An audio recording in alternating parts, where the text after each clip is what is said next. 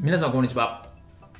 弁護士をしております。中野秀俊と申します。今日のテーマなんですけれども未払い残業代を請求された際の会社側の反論パターンという点でお話をしたいというふうに思います。会社を経営しているとですね、まあ、残業代の請求っていうされることがよくあるというところを、まあ、我々は法律事務所だったり社労士事務所だったりするのでよく相談を受けるんですね。でその場合にですね、まあ、残業代を請求されましたっていうとわ残業代払わなきゃいけないのかっていうことを思うかもしれないんですけれどもちょっと待ってくださいっていう話なんですね。で本当にその残業代払う必要はあるんですかっていうところなわけです。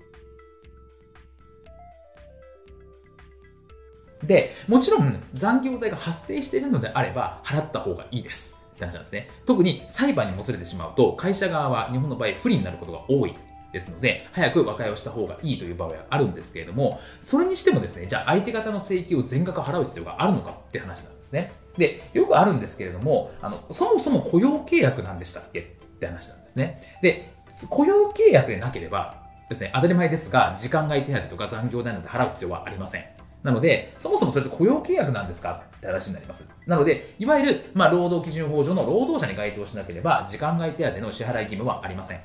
し、あの、管理職みたいな話、えー、ですね。課長とか部長みたいな。まあ、管理職であれば残業代は発生しません。みたいな話になってくるので、まあ、ここはどうなんだって話になるわけです。まあ、ただ気をつけなきゃいけないのは、いわゆる業務委託契約を結んでいるだけで、この労働者には当たらないというわけにはなりません。なので、実際上雇用契約というふうに見なされれば、当然ですが、残業代というのは払わなきゃいけません。で、まあ、労働者に当たるかどうかっていうのは以前の動画でも挙げてるんですけれども、まあ、時間的、場所的拘束性とか、指揮命令にあるかどうかとか、まあ、そういったことで判断されますので、まあ、契約を業務委託としてるからといって、残業代が発生しないよというわけではありませんよっていうのは十分注意する必要がありますという話です。で、あとはですね、あの、金額が異なってる。まあ、残業代は発生してるんだ。でも払ってない部分もある。そこは認めるけど、金額おかしくないっていう場合がすごく多いです。で特にですねあの労働専門の弁護士さんとか労働者側で長年やられてた弁護士さんっていうのはこの辺ちゃんとしてるんですけどやはり今結構ですね労働その未払い残業の請求をされる弁護士さんとかも増えてるんですねでそと案件をいっぱい抱えてですねおそらくろくに計算もしないで請求されてる方も中にはいらっしゃいます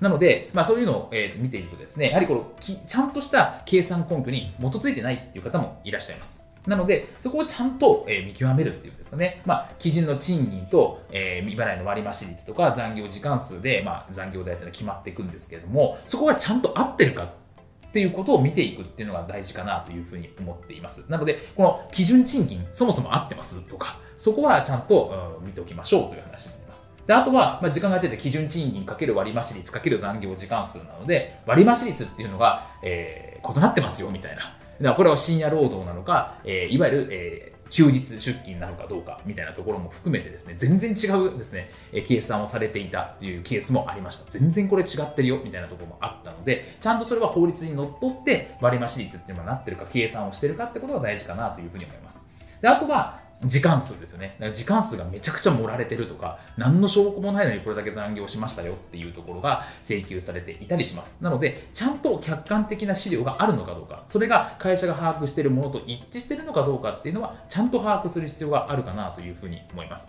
なので、当然ですが、残業が発生している場合は払わなきゃいけません。で、会社側としてもなるべく早く払った方がいいです。ですが、やっぱりやはりその基準額が違うとか、金額が違うとか、そもそも労働者じゃないよってなると、発生しないよってなると、それは払う必要は当然ないので、会社側としても慌てずにですね、ちゃんと、まあ、特に金額面